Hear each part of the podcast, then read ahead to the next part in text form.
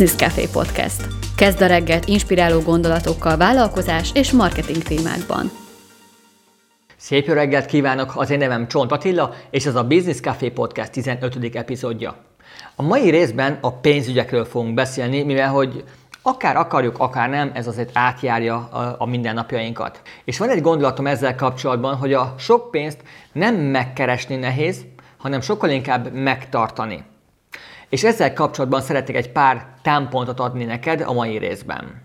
Talán az egyik legfontosabb dolog, hogy jobban meg tud tartani a pénzt, hogyha van egyfajta pénzügyi terved, és erre van egy úgynevezett allokációs stratégia, ami azt jelenti, hogy legyen meg az útja annak a pénznek, ami bejön hozzád. Ezt lehet akár vállalkozás szinten, vagy akár magánélet szinten használnod és hogy ezt az allokációs stratégiát jól ki tud dolgozni, akár a vállalkozásodra, akár az életedre, nagyon fontos, hogy lássuk, hogy milyen jellegű kiadások vannak a vállalkozásban, vagy a magánéletben. Maradjunk inkább a vállalkozásnál, jó, és akkor nem fogom mindig hozzátenni azt, hogy és a magánéletben. Szóval kétféle kiadás típus létezik, vannak a fix kiadások, és vannak a változó költségek. Szedjünk egy pár példát mondjuk a fix kiadásokra. Nézzük meg egy pár példát a fix kiadásokra. Hogyha katás voltál, vagy az vagy, vagy esetleg az leszel a későbbiekben, akkor neked van biztos a havi 50 ezer forintos kata kiadás, vagy kata adó. Vagy lehet a havi könyvelési díj, az is például akkor ez fix kiadás. Vagy éves szinten van mondjuk a tárhely, illetve a doménnek a fenntartása. Vagy lehetne mondjuk a a használt szoftvereknek a havidíja, akár számlász.hu, akár e-mail küldőrendszer, akár bármilyen előfizetés. Szóval ezek mind fix kiadások, hogy akár mondjuk 10 ezer forintot keresel az adott hónapban, akár 20 milliót, neked azt a pénzt azt így is úgy is ki kell fizetni. Szóval ezek a fix kiadások, hogy a bevételtől függetlenül változatlanok maradnak. És vannak a vállalkozásban a változó költségek. Erre is hozok egy pár példát. Változó költség lehet például a marketing költség, hogy mondjuk az adott hónapban mennyi pénzt akarsz költeni a Facebook hirdetésekre például. Vagy uh, ilyen változó költség lehet uh, például a benzinköltség, hogyha van céges autód, és akkor um, akkor ebből a pénzből tankolod. Vagy változó költség lehet mondjuk a fejlesztésre szánt pénz, hogy mondjuk az adott bevételnek mondjuk a 10-20%-át félreteszed mondjuk egy új kamerára, vagy egy új számítógépre, vagy egy új bármi ilyen eszközre. Vagy lehet például a félretett pénz is, vagy a tartalékra szánt pénz is lehet egy változó költség. És akkor most ezzel kapcsolatban a feladat, hogyha a mai részt megnézted, hogy gyűjtsd össze, hogy a vállalkozásodban milyen fix kiadások vannak, amivel minden egyes hónapban kell számolnod, illetve mellé írt hogy milyen változó kiadások vannak, ami nyilván attól függően, hogy a fix kiadások kifizetését követően mennyi marad, akkor ott érdemes egy fajta ilyen százalékos rendszerben neked szétosztani, hogy a megmaradt pénznek mondjuk a 20%-át elteszed vésztartaléknak, vagy mondjuk 30%-át még marketingköltségre, 20% fejlesztési költség, és még a nem tudom mire még valamennyit.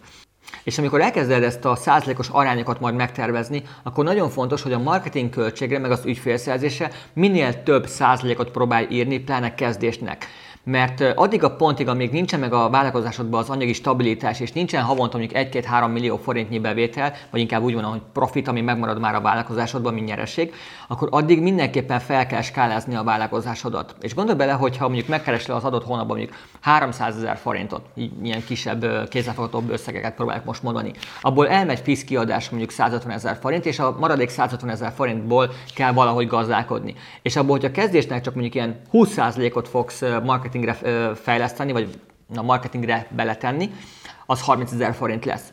És a 30 ezer forint marketing költségből azért túl sok ügyfelet nem fogsz tudni majd megszerezni. De, hogyha helyette inkább a 150 ezer forintból mondjuk 100 ezer forintot beleteszem marketingbe, akkor feltételezhetően akár háromszor több ügyfeled lehetne, mint hogyha csak 30 ezeret tennél bele. És a 100 ezer forint beletett marketingköltség, az már jó esélye lehet, hogy ki fog termelni a következő hónapra mondjuk 5 vagy 600 ezer forintot. Abból lemegy a 150 ezer forint fix kiadása, és megmarad mondjuk 450 ezer forint. És akkor már a következő hónapban nem csak 100 ezer forintot fogsz tudni majd beletenni a marketingbe, hanem akár 250 ezer forintot is. Akkor nyilván akkor még többet fogsz tudni majd a marketingre fektetni, és még több ügyfeled lesz majd. És akkor a következő hónapban meg lehet, hogy mondjuk 1 millió forint fog bejönni, abból 150 ezer forint elmegy megint a FISZ kiadásokra, és akkor már lehet, hogy fél millió forintot fogsz tudni Facebook hirdetésekre beletenni, ami meg még több ügyfelet fog tudni majd hozni.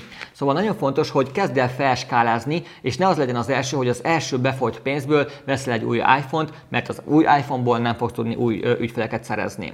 És még egy nagyon fontos tételt érdemes beírni majd a változó költségekbe, ez pedig a kávépénz, vagy ebédpénz. És ez nem azt jelenti, hogy ezt te fogod elkölteni, hogy elmész egy kávézóba és leiszod magad kávéval, hanem hogy meghívsz embereket kávézni vagy ebédelni, lendő ügyfeleket vagy lendő üzleti partnereket, és hogyha minél több ilyen, ilyen kávézásod lesz, akkor annál több jó barátságra fogsz tudni majd szertenni, és az előbb-utóbb, rövid távon ez egy anyagilag jól látható eredményt fog majd neked hozni.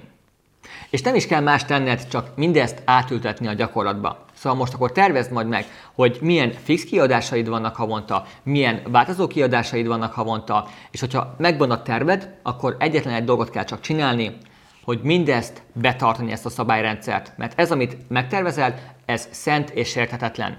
Maximum arányaiba, úgyhogy tudatosan megtervezed, hogy az első egy hónap az mondjuk lehet teszt, és megnézed, hogy az mennyi eredményt hozott neked. És ilyen boríték-boríték között, vagy tétel és tétel között nem lehet átjárás. Szóval, hogyha mondjuk a marketing költségedre kijött, mondjuk, hogyha 50%-ot tettél félre, mondjuk kijön 100 ezer forint, és egy mondjuk a félretett pénzre, meg mondjuk betettem mondjuk 60 ezer forintot, akkor azt nem tudod megcsinálni, hogy mondjuk ú, most egy jó marketing kampányt akarsz csinálni, hogy akkor a félretett pénz kategóriában lévő pénzt fogod, és beteszed mondjuk a marketing büdzsébe, hogy azt megemeld, és akkor 160 ezer forintot elhirdetsz. Mert akkor üresen marad a vésztartalék pénz. Szóval amit megtervezel szabályrendszert, azt tessék betartani, mert ez szent és értetetlen.